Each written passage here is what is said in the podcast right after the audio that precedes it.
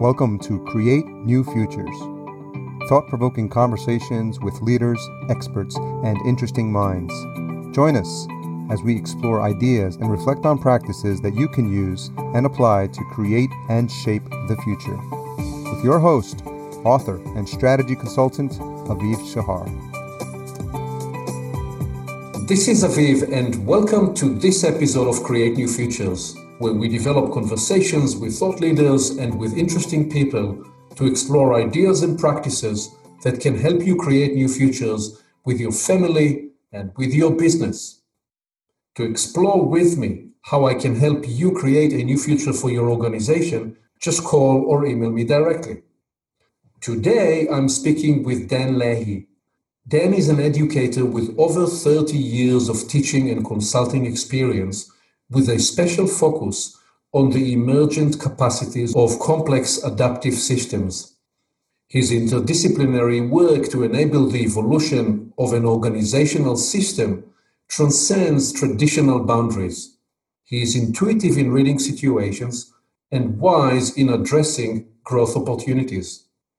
Dan was the president of the Leadership Institute of Seattle, LEOS, for more than a decade and he is currently the director of the Seattle campus of Saybrook University, where he provides strategic and operational leadership for the campus. His extensive experience includes designing and leading both graduate degree programs as well as corporate training programs.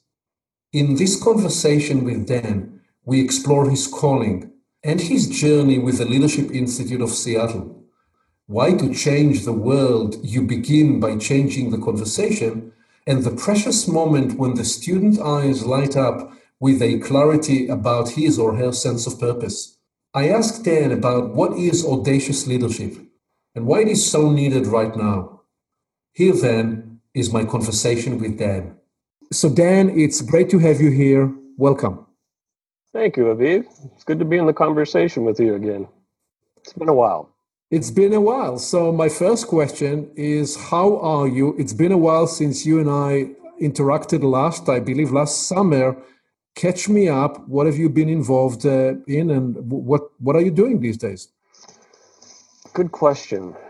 I'd say the highlights are um, I've been in the process of shifting from doing a lot of the teaching work in the graduate program here into the work around developing a leadership institute for Saybrook University.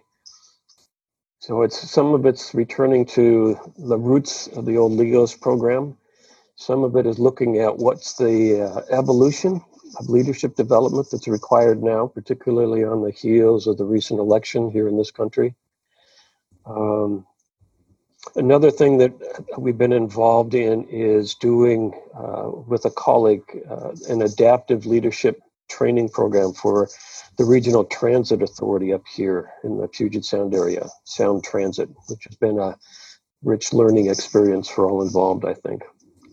Great. So these are two themes I will thread back into that is leadership evolution and adaptive leadership as we unfold the conversation. But let me begin by saying that I believe we initially met some 12 or 13 years ago mm-hmm. and, have, and have since interacted in a small group called Souls on Deck. That's a small group of practitioners. And I'm curious, what's your recollection as to how did SOD come together, Souls on Deck come together, and how would you describe the nature of our get-togethers and what we actually do in, in these meetings? I don't remember the exact origins. Um, my memory suggests that it had a lot to do with um, there was a sort of a network of folks in, here in the Puget Sound area that were concerned about um, what's been going on in the country, um, on the planet, in a variety of different ways. And um, I, I'm not sure exactly why I suggested, well, why don't we get together and have a conversation about this? So I invited um, some participants that had gone through a, a, leadership program up at the Whidbey Institute, um, as well as a few other folks that had gone through another um, event called the Confluence that was put on by a, a local uh, agency, the Center for Ethical Leadership. My sense was we were all kindred spirits and all were concerned about what was going on politically and what was going on ecologically. So we started meeting about once every six weeks just to be in a conversation about what's going on and, and what's working us. For me, the framework of that conversation was connected to some work that a colleague of mine had done in his dissertation, which was around which she titled Generative Communication, which, if I think about it, was really anchored in a lot of Martin Buber's notions of I thou, like what happens when individuals come together in a particular way that allows for new insights, new awarenesses to emerge. And in that course, over the course of time, it seemed like folks would ebb and flow into and out of that conversation depending on what was going on for them in their lives. So that's my recollection of the beginnings, and um, I really enjoy Uh, and am nourished by the, the times we're able to get together. So that's that's very close to to the way I would describe the story of coming together. If I attempt to describe souls on deck in conversation, it seems to me that we we always attempt to translate and to codify the patterns of emergent growth and that we seek to find the, the global in the local and to identify the universal inside the personal and get wiser in the process. Mm-hmm. Yeah, that's very eloquent. And that's very good. And and there is in this, Dan, a bit of the what I call fractal awareness or fractal mindfulness. The fractals, as, as we know, are recurring patterns. And so, where, for example, the, the micro reveals the, the macro, that's what I mean by the personal revealing the universal, there is, there is a way to identify and decode, say, an anecdote, anecdotal occurrence, mm-hmm. say, say there are a number of people around the table and a couple of people describe a challenging conflict that they are going through, or perhaps an exciting breakthrough that they are describing. Mm-hmm. We look to decode and understand the pattern and its inner logic and find whether there is guidance and or replicable tools in those conversations such that as you said we are therefore uh, as present as can be to listen to both what people are describing and also the emergent wisdom that's represented in the experience that people bring to the table. That's how i experience what we are attempting to do in those gatherings. Well as i listen to you i'm, I'm thinking that that to me is the gift that you bring I mean, really looking and attending to those particular kind of patterns or fractals. Um, i'm thinking that uh, you know, christy the naturopath in the group uh, tends to at least from my perspective bring in you know a, a perspective of uh, the vis or the uh, or naturopathic approach to how do we understand what's going on in something that's larger than just the human species.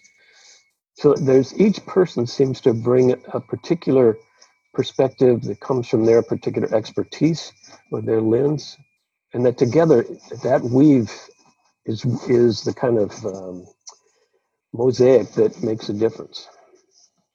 So the beauty of what you are describing is that because there are different skill sets and different backgrounds and domain expertise around the table, we are able to converse from different perspectives and enhance and enrich each other. And in, in so many ways, that's what we model that can happen in, in any conversation, including in for profit companies or, or government uh, or any other institution where different people around the table facilitate and enable the, the innate wisdom that's in the system to reveal itself. I think that if it were folks that had a perspective that's similar to mine, I don't know that I would get into that generative place. You know, the lenses that I tend to bring into conversations come more from education or leadership development. But you know, as I listen to you or to Christy or to Anne or, or Malcolm, they look at things differently, and I have come to really respect and value that perspective. Um, so when they speak up, I step back and go, "Oh, I, I hadn't thought about that," or "I don't see it that way." Let me see if I can get more curious and learn more about their perception as compared to my perception. Yes, yes. Which leads me to the signature line in your email that says, change the conversation, change the world. Mm-hmm. And I thought it's a good place to start by asking you, how do you mean that? And, and how do you bring this idea into your practice and into your work? Um, that started back when I first was introduced to this uh, generative communication or generative conversation framework um, by my colleague Judy Heinrich. As I listened to her describe it, I began to imagine that if I want to really change the world, I got to change the story. If you change the story, then things reorient around that new narrative. Uh, back in that time, I was still a uh, clinical family therapist, and uh, there were a couple of different therapeutic frameworks that really spoke to me. I found myself really drawn towards. One was narrative therapy, another one was known as solution focused therapy, both of which are organized around the notion of how do you identify the exception to the current narrative um, and begin to encourage the clients to, to focus more on that exception. And then in doing so, their situation begins to change. And it's more something that they do uh, within themselves or within their families, as opposed to some external expert is telling them or directing them in what they should do. So those things um, continue to influence me. I continue to think that if I'm unhappy with current situation, look for a reframe that incorporates the reality of the situation, but in a way that provides for imagination and innovation. Yes. In, in my book, Dan, Create New Futures, I assert that conversation is the currency of leadership. Yeah, I love and, reading that of you. I'm going, okay, this is the book for me. I liked it.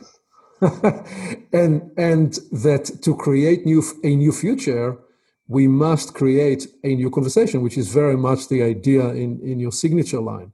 Mm-hmm. And I, I, propose there that if we stay in the same old conversation, then by design, we'll end up where we are rather than in a new place. Now, the reality is that in a dynamic world, if you actually stay in the same place and resist renewal and, and growth, you're likely to be calcified out of relevance quickly.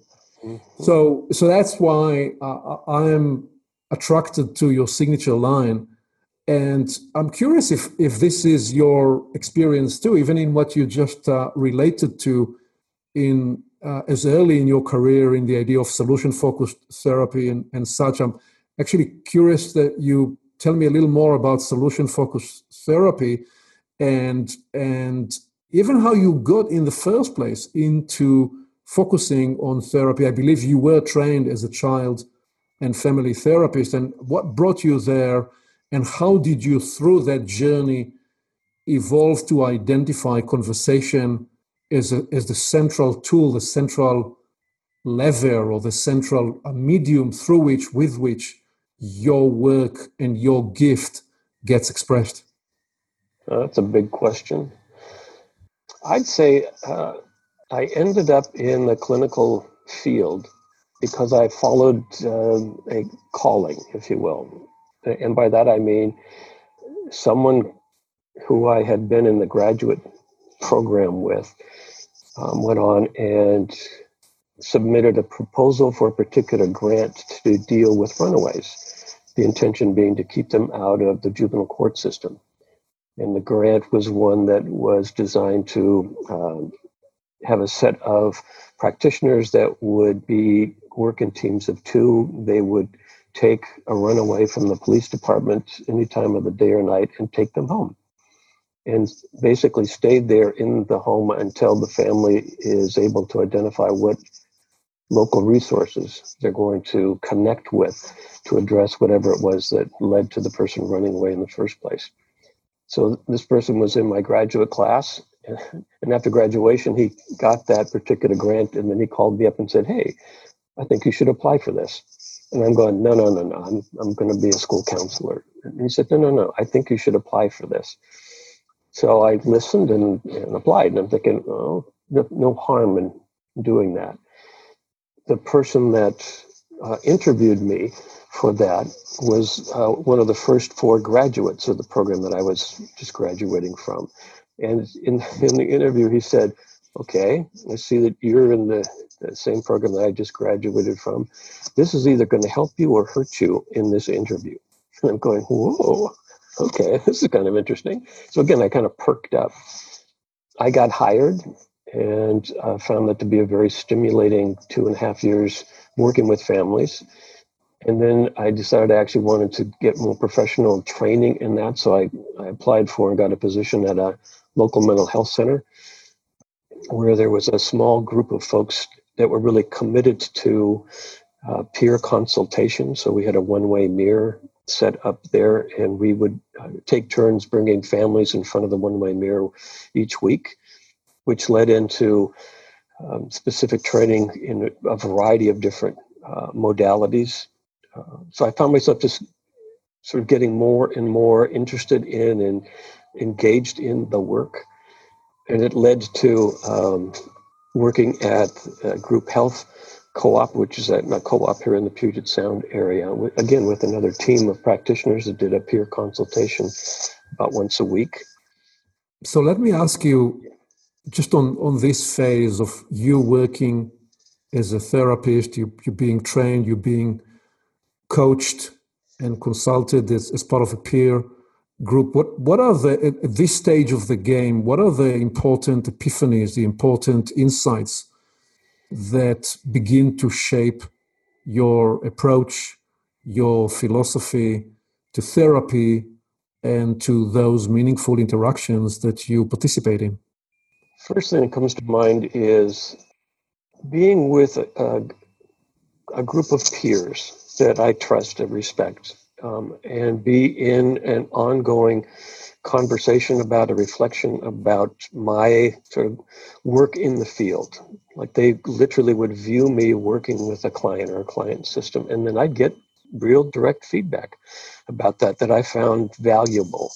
So there was a like an openness to learning as opposed to I need to convince them that I know what I'm doing. It was more, I'm doing what I'm doing, and I'm, I'm open to your feedback about that. So that'd be one element is that ongoing group reflection process.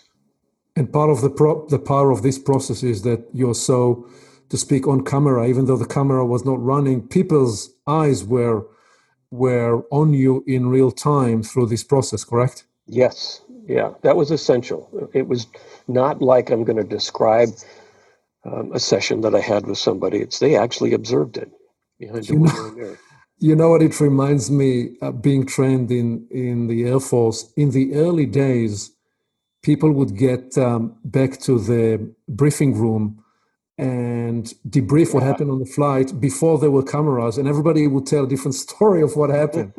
but there was a, there was a particular time when they brought into the the, the aircraft's cameras. When I was trained when I when I graduated as a fighter pilot that this was already the phase of cameras. So you you could not make up stories too much when you uh, found yourself back in the debrief because essentially we sat down and looked at what the cameras were telling us and you could tell stories a bit around it but more or less you're on mm-hmm. camera so yep. th- that was the the objective factual case and you had had that experience in the therapy space because people were looking at you watching observing you while you are actually leading the conversation mm-hmm. your reflection your your body language your intonation what are you saying how you're responding and all that yep i can't hide and right. i really respected these folks which was another key element for me rather than it was uh, like it was a supervisor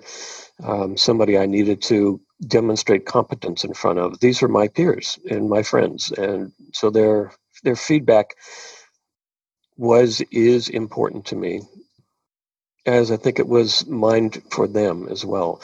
And it not only developed me as an individual practitioner, but I think it was part of uh, us developing as a a team of practitioners within the, the mental health setting.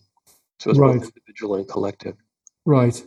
What what else would you say at this point in your evolution, your learning, are you discovering or articulating for yourself in terms of the, the human condition and observing the complex system that's called a human being and especially working with with family dynamics what what are some other important notations and comments do you offer yourself at that stage as you develop proficiency in the space? Um, I think of uh, a person I consider to be my mentor, uh, Donald Williamson. He is somebody that's very well known in the field of marriage and family therapy in this country. And he wrote a book back in the um, early to mid 80s the Intimacy Paradox was the name of the book. So he's somebody that is writing about family of origin work, and specifically that when you get to a certain stage in life, it's important to begin to rewrite or reauthor your story of your family of origin, of your growing up. And that that rewrite comes from more of an adult place as opposed to the story that you know we begin with, which is you know as a child or adolescent or young adult within the family system. So he's somebody that um, I found pretty interesting and compelling, um, and he's basically saying you can rewrite your story, and that it's um, actually a healthy thing for you to do as you develop as a human being. He then is somebody that became a faculty in the LEOS program so he, he continued to have influence on me as a staff person and as a faculty person during that time. And I still am connected with him. Mm. So something about that rewriting one's story is an important um, developmental process to attend to. Right. L- let me see if I internalize the, the central point of the idea. What you're describing, I believe, is a, a construct where adulthood is perceived as a point where you have a choice, range of choices. And instead of choosing to run through the motions of the, the legacy or inherited script from your family of origin, you make new choices such that you are not replaying the motions that you have experienced in the family in which you, you were brought up. Some will call that break out of the karmic pathways of, of your family. Some will describe that as change, indeed, the story. But that's the central idea, recognizing that, that adulthood essentially is graduating yourself to recognize that you have a power of choice. You do not have to repeat the same pain points, the same complexities, the same dynamics that you have experienced in your own family of origin. And I think what was unique to him is that he was really advocating for family of origin interviews. So again, it wasn't on my own in seclusion. I rewrite my story. It's I actually have a different conversation with my parents, with my siblings, with my extended family members. I uh, inquire about their perspective at certain significant moments in the family history, and I share my perspective and it's in that that ongoing conversation or that shift in conversations that the uh, the new story begins to emerge. So that's fascinating. Not only do you change your own story going forward, but ultimately to change your own story, you'll have to, in essence, trace backward and bring the entire system mm-hmm. up to date to review and to see their story in a potentially a new light through your own personal evolution becoming a catalyst for their own growth each member or those members that are prepared to join your dance or your exploration mm-hmm. Yeah. that's fascinating Uh, so in all those years we've been speaking, that was a piece uh, you've you've I've never heard about. So that that is a fascinating uh, therapy uh, strategy and an approach. So how do you then journey from there to LEOS to to the Leadership Institute of Seattle, and how do you particularly evolve, uh, finding yourself, find yourself very interested in this idea of complex human systems and your fascination with working and navigating these in a mature, developing way? I would say my finding myself back in the LEOS system after graduating was again, somebody called me up and said, Hey, we got this uh, opportunity I think you should apply for. At the time, it was what we used to uh, title as a systems therapist. So we we would have a staff person at each of the uh, the residential modules that we did, which is the way we delivered the curriculum in the program, um, to uh, address any sort of emotional upheaval that showed up while folks were in residence. When I was a student, I was pretty clear once I graduate from this program, I don't think I'm going to have anything to do with it because it's it was in its second year and it was pretty loosey goosey was the language I used back then. So I, I, it was in its formation and it, I don't think I had a lot of confidence in it at that point. So to be called six years after graduation to be the systems therapist for the system was intriguing so if if I'm thinking that the program needs help, which I did, then maybe I should put my actions where my mouth is and, and actually see if there's something I might do. But they had to ask me three times before I finally said yes. So I did that for several years. And then I said, well, I think I'm ready to be a faculty in the program. I had never taught before, had no training in teaching. So I think that was a pretty audacious and uh, somewhat immature stance to take, shall we say. So, in the, the current director's wisdom, uh, they didn't hire me for the open faculty position. And so I said, well, I'm done doing the systems therapist piece. So I think I'll just go back and, and do full time therapy, which is the what was I what I was doing along with the uh, the LEOS work. Then a year later, I got a call from the uh, new director at the at LEOS saying, "So, were you serious about wanting to be a faculty? And if so, we have a position." So I said, "Well, yeah, I'm serious. So I, will give this a shot." So I I took on the role of being a faculty in in a expansion of the program at the time, and I've been here most of the time since then. So your story clearly reveals that you're one of those people that need to be called into your next role rather yeah, than. I just I have not been successful at going out and finding and seeking out my own particular role. It sort of finds me, and I more often than not I'm reluctantly saying yes to it, and then uh, find that it's the right fit or it's the right work. Is that somewhat um, congruent with with your spiritual beliefs as well? Oh yeah, that's very good. I was born and raised Catholic, and I come from a very large Irish Catholic family where part of the the ethos in the Irish tradition is that in large families, at least one of the children um, should have a vocation and, should be either a priest or a nun. Um, and I was attending the, um, the Catholic grade school that was connected with the cathedral here in Seattle, which is where the bishop and the archbishop for the region resided. So I ended up being an altar boy there. And I uh, actually was the private altar boy for the Archbishop of Seattle for two or three years. It, during that time, I had the nuns and the priests telling me, You have a vocation, you have a quote unquote calling. So them telling me that, my parents saying well, the, having a vocation is an important thing and in the, the Irish Catholic tradition. I, of course, went into the seminary as a freshman in high school and spent a couple of years as a seminarian, intending to be a, a uh, parish priest. But along about end of the sophomore year, I figured out that celibacy and um, puberty don't really mix well. Like this notion of what, what celibate for my entire life? I don't think so.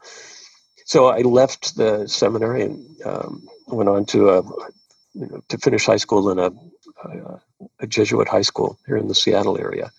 But I've always had the sense that I have a calling, uh, and that calling is to somehow work with people in service of the common good. Fascinating story. So um, the uh, celibacy was a disqualifier for for one path, but the inner deeper calling found expression in a different route, and perhaps free of the um, limitation or the constraints of that that type of uh, a, a vocation. And my question there: Do you find that that as you then traced your work and evolution through the LEOS programs through the years, was that an opportunity? Was that a theater that in which you were able to access the deeper sense of, of calling and what you wanted to do uh, in in the professional arena? I would say yes. If I think back on it, one of the things that was most meaningful to me in working with student learning communities uh, in these residential modules was that uh, moment when a student's eyes would light up and they seem to become aware of, oh, this is my purpose on the planet.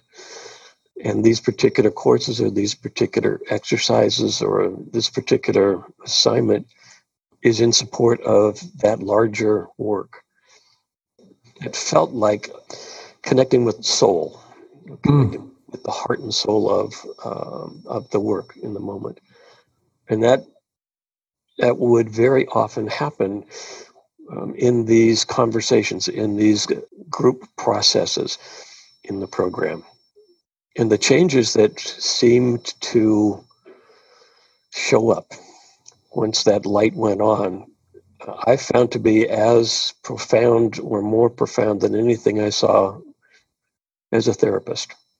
So it was like, oh, it's it's not so much dependent upon getting quote unquote therapy as it is about being seen and heard and loved in particular ways, encouraged to tap into who you're meant to be and then really be it, live it, get support for it. Yes. So my guess is if I if I hear correctly, there are two parallel paths that you're active uh, in at that time. One is the facilitator of um, leadership student cohorts uh, in these conversations where you are there to help them access their sense of calling and purpose. And you're also concurrently stepping up into teaching capacity, which runs parallel. Am I describing these two muscles or two uh, ways of showing up correctly as, as two natures of, of your activities at, at that time? Mm-hmm. And I think that over time, what happened is that I moved from when I'm doing the quote unquote teaching, you know, I'm actually delivering some particular content. Early on, I was working hard to deliver the right content in the right way, according to the syllabi and the program and things like that. Later on, it was more delivering this particular content is the opportunity to look for, discover the learning moment in the moment. Um, so I think that what I became pretty good at is to identify the dynamic that we were trying to teach in the content, uh, how it was showing up alive in the room. And then later on, it was looking at, and so how is this conceptual uh, dynamic alive in this room with us in this moment. And oh, by the way, how is this also a microcosm of what's going on outside of this room or this classroom or this community? Like, how is this particular dynamic something that we, the people, are struggling with on the planet? So, can you, are you able to trace a particular situation or a moment in time when? You freed yourself up from that teaching programmatic approach of you thinking that your job is to deliver a specific content to that shift, that pivoting to I'm here to engage in a discovery process with this group. And the content is more a stage or a set of props that I'm going to be using. And I'm going to trust myself and follow my intuition such that it becomes a discovery process for all involved, including myself. Can, you trace? Because at least for the first few times, there is a courageous step. It's almost as though you are saying, "I'm I'm gonna let go of something that's that's defined and known, and I'm going to dance in a space that's um, that's much more ambiguous." And and my question, if you were able to trace how that pivot uh, occurred and and um, when you said yep that's what i'm here to do I like that you highlighted that it takes courage. The moment that I think it shifted for me was back in the mid 90s when LEOS as an organization, I think, was really struggling with um, how to evolve to the next level. We had a, a, small group of faculty that had been there for several years that had invested incredible amounts to keep the program alive as it moved from one affiliation to another. And it, in my judgment, had become somewhat of a closed system. I was a member of what at the time we called ourselves the next generation because we were the like the younger faculty at the time. And as things began to feel more constipated or uh, constricted within the system, I think the more agitated I became, and, and uh, folks of this next generation group became, because for us it seemed like we weren't walking our talk as an mm. organization. We were out of our integrity. Um, and it became intolerable for us. So the choice was we could leave, we could each sort of quit, um, or we could find a way to take stands in service of what we think is important. So over the course of, I'd say, a year, year and a half, we began to gradually stand up for and call into question some of the patterns that were going on in the system. And ironically, this was the same time when the, the framework of adaptive leadership was introduced into the system by somebody who's a member of this next generation group. That led to um, sort of a catalytic moment um, where the uh, the board got involved um, based on some concerns that were raised, and they did a process of interviewing everybody in the system to find out what were the different perspectives. And what they heard is that um, of the 30 some odd folks that were on staff at the time, almost all of them were planning to leave at the end of the contract year hmm. satisfaction. So there was a shift in leadership. Um, the, the board sort of brought about a change. Uh, the board chair took over as the interim president while the national search was underway to find a replacement. And they, after going to everybody on the faculty who had a PhD to step into the role of the dean of the school, they came to me because none of the PhD folks actually wanted to take it on. They said, Will you uh, take on the role of dean and, and help run the school while we go and find a new president? So it was a moment where I could say, "Well, no, I've never done that before, and I don't want to do that. I just want to teach." And and I found myself saying, "Yes." Hmm. And then it was, oh, okay, so now you're the dean. What does that mean? And how do you um, stand for what you think needs to happen, as opposed to just trying to maintain what has been done before? Right, right. And so you've had an opportunity then to practice all that you preached, so to speak, and all that was latent in you, you now had a theater of expression. Mm-hmm. And what happened then? Um, a lot of learning, um, a lot of um, let me try this. And, okay, how'd that work? Okay, uh, we're okay, so let's try a little bit more. So there's a lot of tentative experimentation. I think there were certain moments where um, I stepped up and other moments where I really stepped back. Like, this is too much, too big. I'm not sure I can take this risk right now. I had a, uh, a particular faculty person who was very much involved with the work of Angeles Arrien, cultural anthropologist, who was at the time doing some work on um, thresholds of collective wisdom. And this particular faculty person said, you know, Angeles is going to do this five day intensive on this work uh, up at a local site. Uh, and I think you should go. And in fact, I think you might want to take the entire executive team with you. So I did. And uh, there were like five of us on the team that were up there. And I think I was really struggling with can I really step into leading this place and really sort of challenge and hold accountable some of the team members.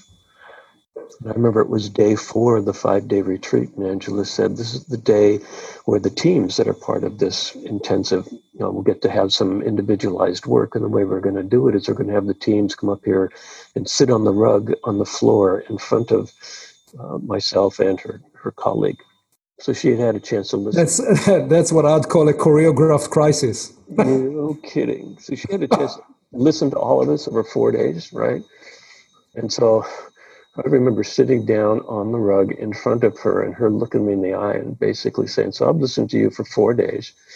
Um, I want you to know that I, I, know about your organization, LEOS. I respect it. Um, I think it's been doing good things, and I think it's called to do some bigger things on the planet. Um, and I just want to tell you that if you're not willing and able to lead this organization wholeheartedly, get the hell out of the way so that somebody who is can. Mm. So it was like, holy Cleveland. So that was a big sort of wake up call or uh, sort of calling into question what am I really willing to invest? How much am I really willing to uh, stand in what I think needs to happen and what I believe in? Knowing that it's not the, the truth or the perfection, but it, it is a perspective.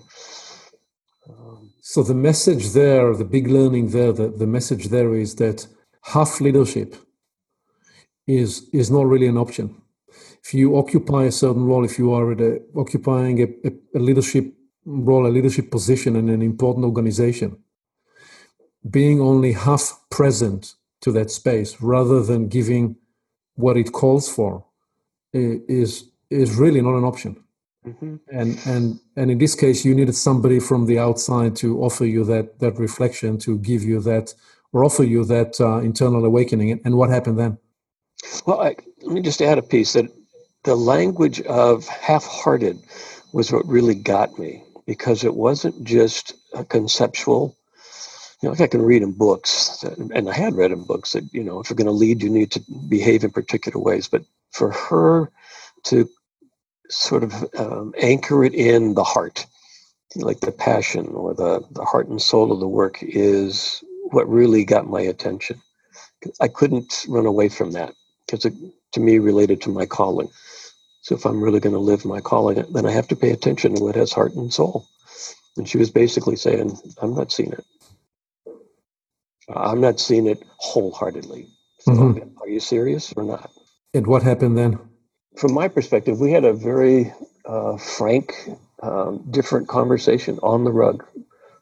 Uh, we, meaning the, the executive team. I was as honest as I could be about what I thought needed to happen, and I was committed to living into that for the next five years, um, and that I really wanted others to commit in a very similar way, and I wasn't sure that I was seeing it or would get it from them. Um, and they responded where they were at. And some of them were saying, "Yeah, I'm not sure that I can commit at that level at this point in time for these particular reasons."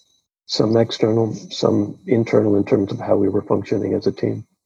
Um, and then you are back at, at uh, the job and back at LEOS, and what happens then? Um, then, um, of those five of us that were on the team, within a year, three were gone. Um, one got hired away at Microsoft, which I think was really good for Microsoft, and I didn't like it much, but um, he and I are still good friends and, and strong colleagues, so I really respected his decision. Another one I ended up actually laying off when it was clear that we weren't going to make the budget. Um, that year, and the choice was either lay off a faculty or lay off an admin person that I think uh, was a bit redundant. She had the COO position in the organization at the time. Um, and then uh, I think one of her closest colleagues within the system left shortly thereafter, as did her daughter, who actually was uh, heading up our consulting arm at the time. And then the folks that took their place were folks that were much more committed to um, the direction that I was saying I believe we needed to, to move towards.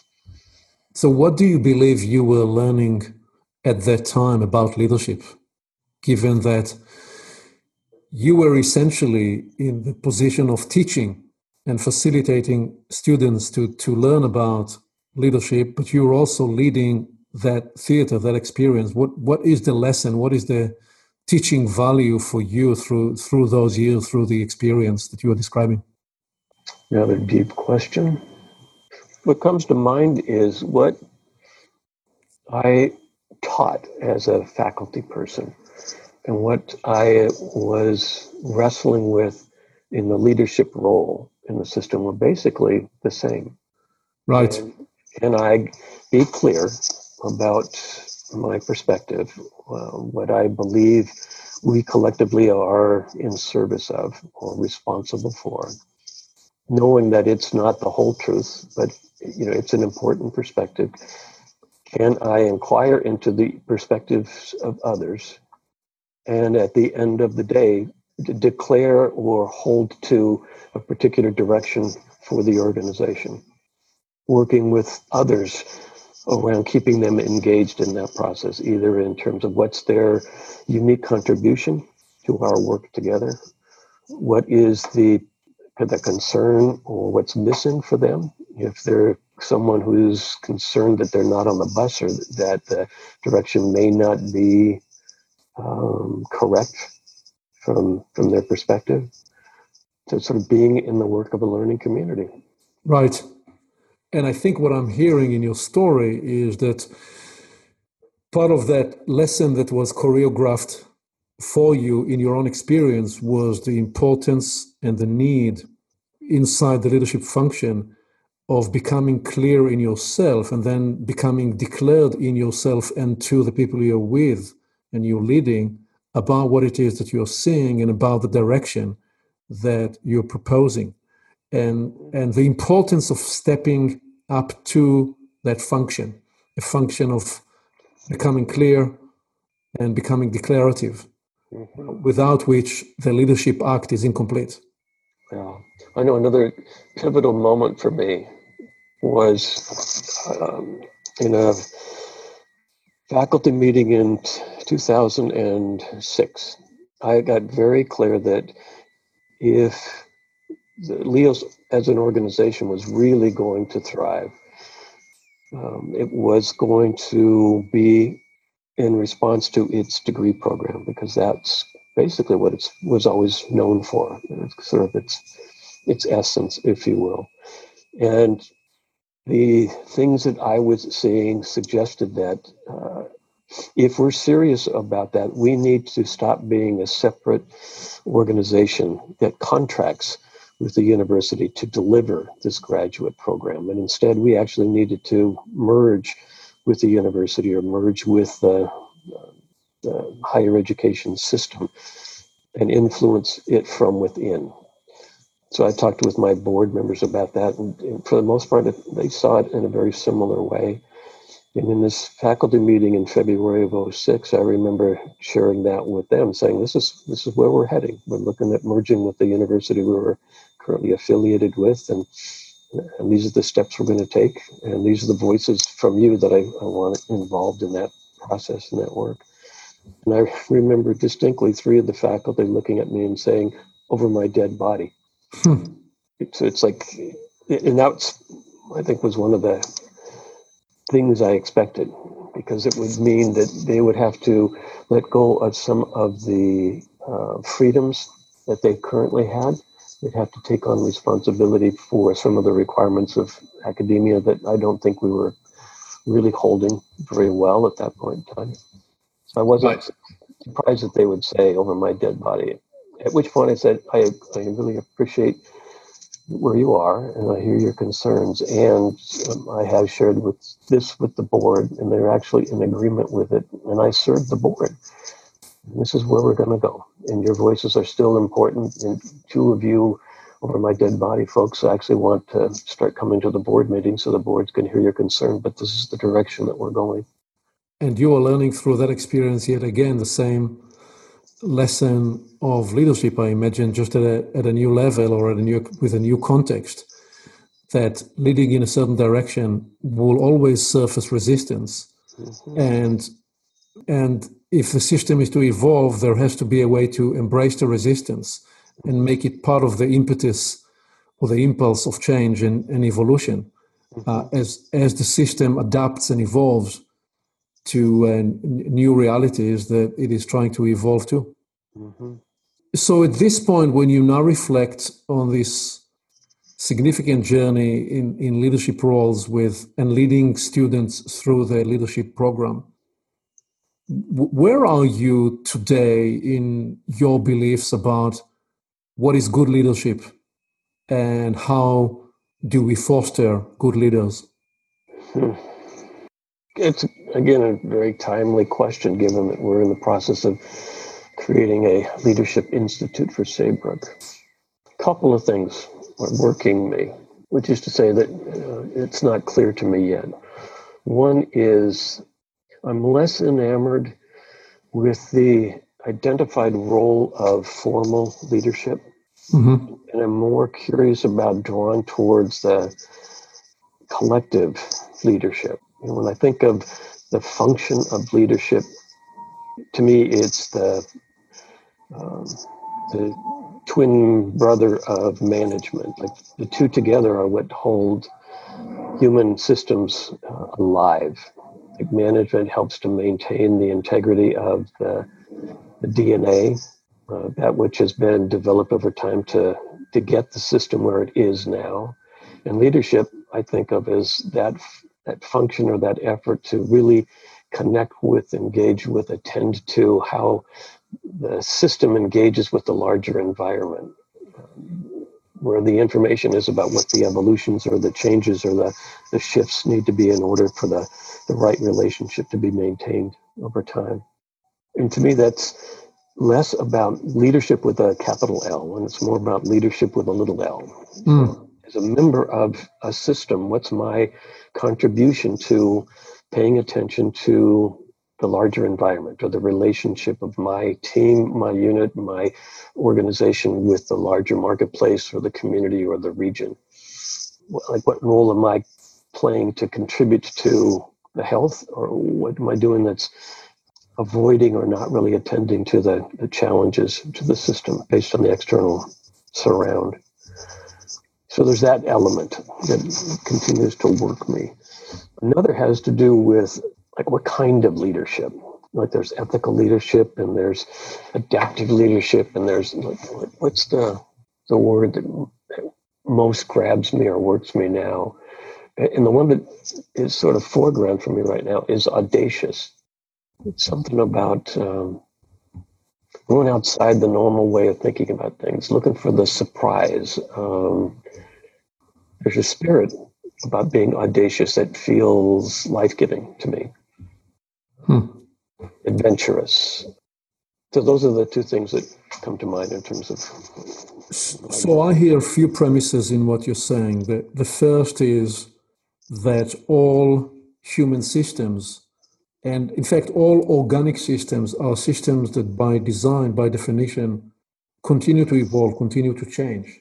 And therefore, in the context of a human system, leadership must be seen as a as a function that enables that transition or that process, the process of update, the process of evolution, the, the process of change, whatever way you choose to frame it. And and the leadership, not, not necessarily the person or the role, but the leadership process, the leadership function, is one that enables that evolution. That's the first premise that I heard uh, hidden or implicit in what you're saying. The second is your reflection that because of the nature of a complex system, it, it takes a collective or a perhaps distributed. You didn't use this word, but, but I propose that can be mm-hmm. right next to it. And that's the idea that when a system or when a group of people or a team or a company go through a certain project or a certain set of endeavors, then different capabilities may come to the foreground at different times because indeed different people will be best equipped to lead those different particular tasks of that phase. In that sense, the role of the formal leader is to enable and facilitate that core leadership or core creative or core collaborative uh, type leadership such that different capabilities and skills come to the foreground exactly uh, when needed. So that's the second premise that I had. And the third is is what you talk to in the idea of audacious. And I wonder if you can qualify that a little more. How do you mean audacious? Is this do you say audacious because of the the kind of challenges, the kind of tasks that that are now uh, in front all systems, all companies, all organizations, or, or, do you mean this in, in what sense? Say a little more about audacious for me, please. That's good. For me, we live in really challenging times. Like the particular story that I've I've held or it's working me is, you know, if we don't figure this stuff out, we're toast as a species. So it's big. It uh, feels dark, uh, overwhelming, um, insurmountable. So that's the brutal reality. And to to step into efforts in service of finding a way, tapping into that potential to evolve in in healing kinds of ways. That's that's big. That's audacious. It's like anybody in their right mind would just roll over and give up. It, you know, there's not a prayer. If you look at the political process, or if you look at the, you know, the healthcare system, the education system, it, it's like all a mess. So to stand up and say, well, let's try something, that seems audacious.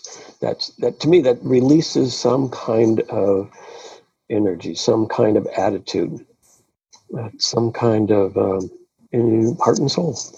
Right, right. You talk about adaptive systems and and adaptive challenges. One of the revealing observations of complex systems is that the more sophisticated and more complex, the more complex they become, the, the more they seek to intensify the inner connectivity and the velocity of the feedback loop that they generate inside the system. And the the conundrum is that the greater the alignment and the harmony, which naturally the system seeks to build because if everybody more or less agree and and is presents similar alignment in a sense of harmony, then it is tempting to believe that the throughput and the impact of the system is greater. And it could be very well be the case for a while. But the risk is that when a system comes into a very high degree of alignment and harmony, it, sooner or later it suffers what I call the fiberglass syndrome. The fiberglass syndrome is when two semi fluid materials interact and catalyze each other to a point that, that the, they intensify the polymerized action, uh, which finally brings them to the arrested state. That's what the fiberglass is. Mm-hmm. You could hypothesize, if you look at the last 60 to 80 years, that part of what you talk about as this moment of crisis, where you talk about education, higher education, healthcare, the political system, the, the it represents a process where some of the the leading elites in many of these systems, with their high uh, ideals and, and aspirations, created to a large degree a system that was locked, was arrested in a kind of a fiberglass state. And when something reaches that state, there is sooner or later only one option, which is something is going to have to give, something is going to have to break. And we may be experiencing the breakpoint mm-hmm. of that. And I'm not expressing any political point of view or side. I'm more trying to analyze this mm-hmm. from a standpoint of complex systems and looking at, uh, at how the world order that was constructed after the Second World War and the institutions that were put in place all around the world are reaching a point where it becomes increasingly more difficult for these to carry the day, or you, you can argue that they have reached the, the breakpoint with what's happening in Europe, mm. with what's happening in the US, and, and so on.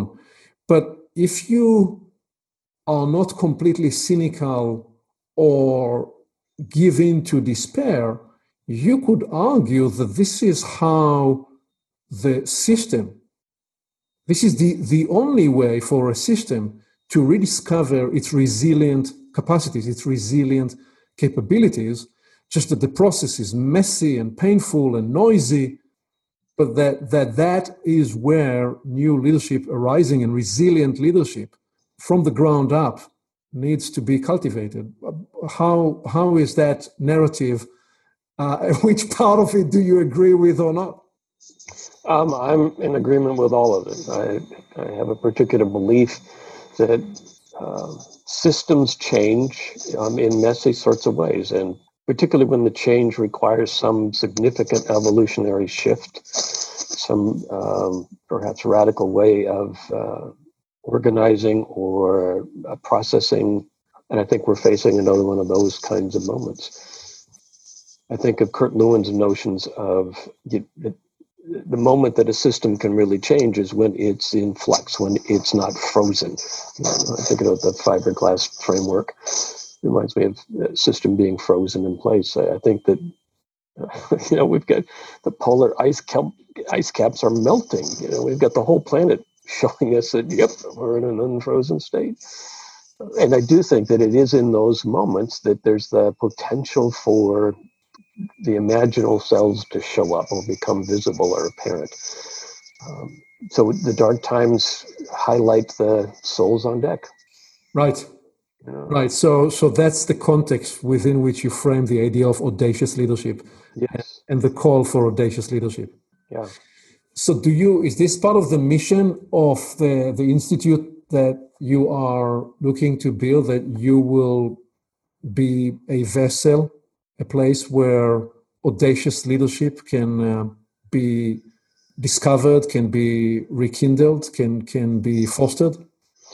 Yes, at this point, uh, we're looking at what what if anything do we have to offer in service of that. So, you know, we're beginning to identify, well, we think we've got these particular kinds of trainings that we've been doing for years that provide this particular level of contribution. And if we look around to the other folks that are doing, you know, their own contributions, if you will, they've got their own perspective or lenses. Um, are these are the ways that we can see what we're doing would connect with complement the kinds of things that we're seeing others do. And mm. how do we then begin to connect with them? How do we begin to play with them so that there's a, a more coherent offering, there's a more coherent expression of opportunities to for one or uh, groups to develop these capacities in the midst of everything that's happening. That's great. That's great. You present yourself, Dan, as a lifelong learner. You've spoken to this often, and I've heard you describe the, the idea of a lifelong learner and a student of the learning process. Mm-hmm. So I have five questions that I want to go through these. Let me run them by you, and then we'll take them one at a time. Okay. The first is what do you attribute your fascination with learning to? And you may have answered that, but I'd, I'd like to see if, if we can unearth something new. The second is what do you believe blocks learning? The third is what are you learning at this time, which again you may have just spoken to. The fourth is what are you working on in yourself to learn now? And the fifth is what do you hope to learn in the next five years. So let me first go back to the, the, the first one there. What again? What do you, if you try to look at yourself and trace your journey and your fascination with learning, what do you attribute that fascination, that passion to? Word that comes to mind is curiosity. Mm. I'm just, I'm a very curious person.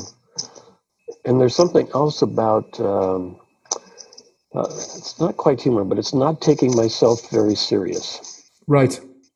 That might be like humility, but there's something about the humor part of it that's important to me.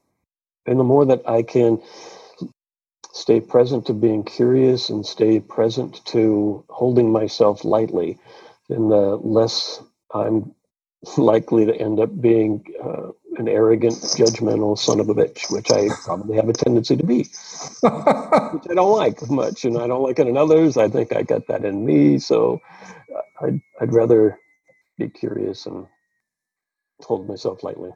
So, would you say learning is something you are is is an expression of you running away from something, or you running towards something, or both? Well, that's good. Both seems true or truest for me. Right. Because um, I do know that when I'm not a happy camper, I can get really judgmental and opinionated and egotistical, and, and I don't like that. So I want to keep it in check. And one of the best ways I have of doing that is to lean in the other direction. And more often than not, I am uh, amazed, encouraged, and inspired by what I learn when I get curious and lean in.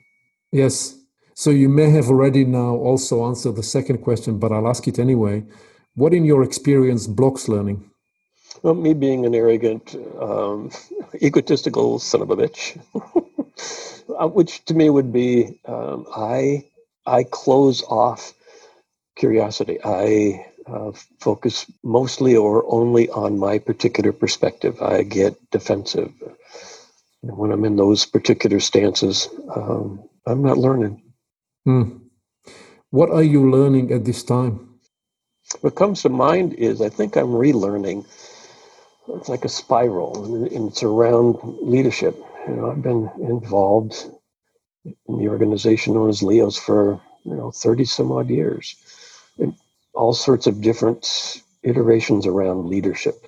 Then I stepped away from that. I went back to just doing the teaching, and now I'm back to leading a leadership institute for a university. And, and what does that mean?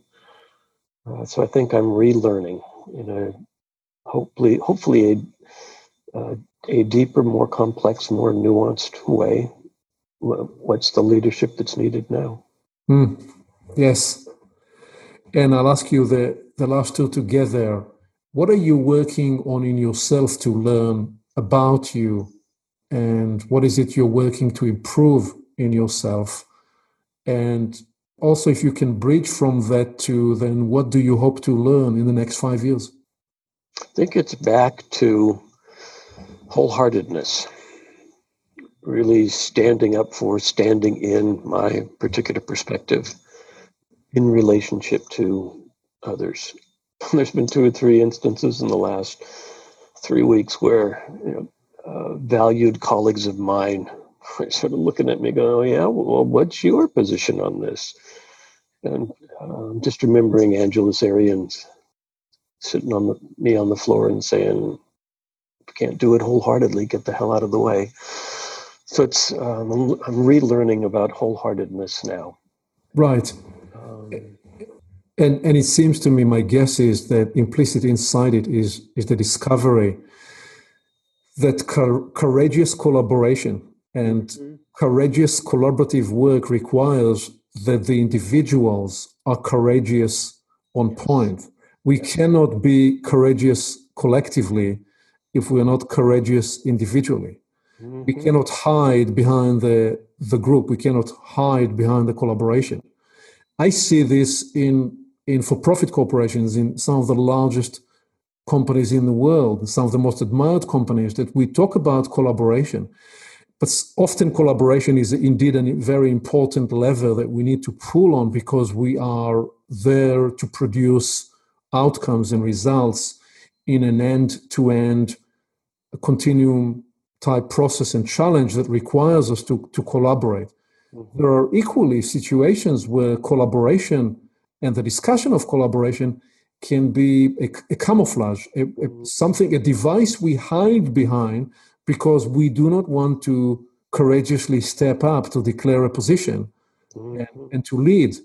And so the, that's the insight, that's the realization that I'm getting from listening to you that being wholehearted and, and showing up means that if we expect to be in, in courageous collaboration, we need to be courageous in ourselves in the first place.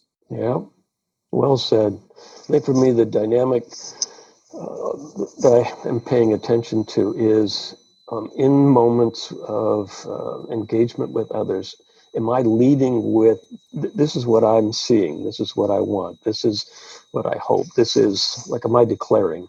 Um, or am I sitting back and waiting for the other to declare or inviting the other to declare and then looking for ways that I can connect with that declaration? And right now it's it's more important for me to lead with my own declaration and then uh, be very curious um, and and looking for what, what's the connection between the declarations which is my way of attempting to stay out of that hiding in the collaboration you just right fascinating. Uh, this has been uh, dan a, a rich uh, exploration yes. uh, with you today. We, yes. we've traced uh, many threads that uh, you have never shared with me before but this is what this podcast conversation is for. And um, so, as we bring this to landing, what parting wisdom do you want uh, to offer to people listening to um, create new futures? Well, what comes to mind is what you had early on in your book, which is you know, leadership is about um, engaging, sustaining the conversation, the conversation that matters. Like that's that's the place that innovation, uh, imagination is possible. Um, and that's what's needed, at least for me and those that I've worked with, uh, to take the, the steps that are challenging now. Having some sense of imagination. Yes. I think is is important for me and others that I work with to take the, the challenging, risky steps to make a difference now.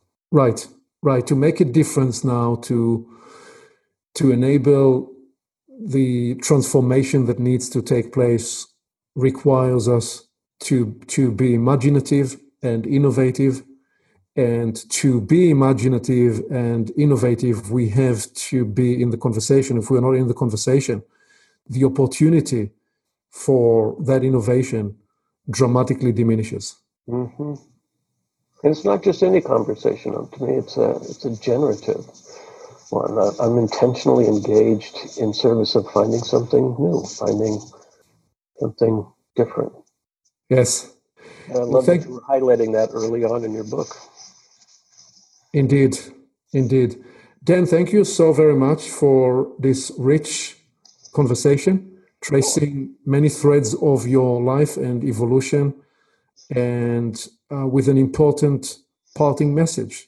Stay in the conversation so that you can discover the uh, imaginative and innovative capacities in yourselves and, and in, in the people you're working with. Well, thank you, sir. This has been uh, this has been good. I think I needed this today. This is a, a nice way to start the week. next time we can sit down, you know, souls on deck or over a cup of coffee. Or this was good, sir.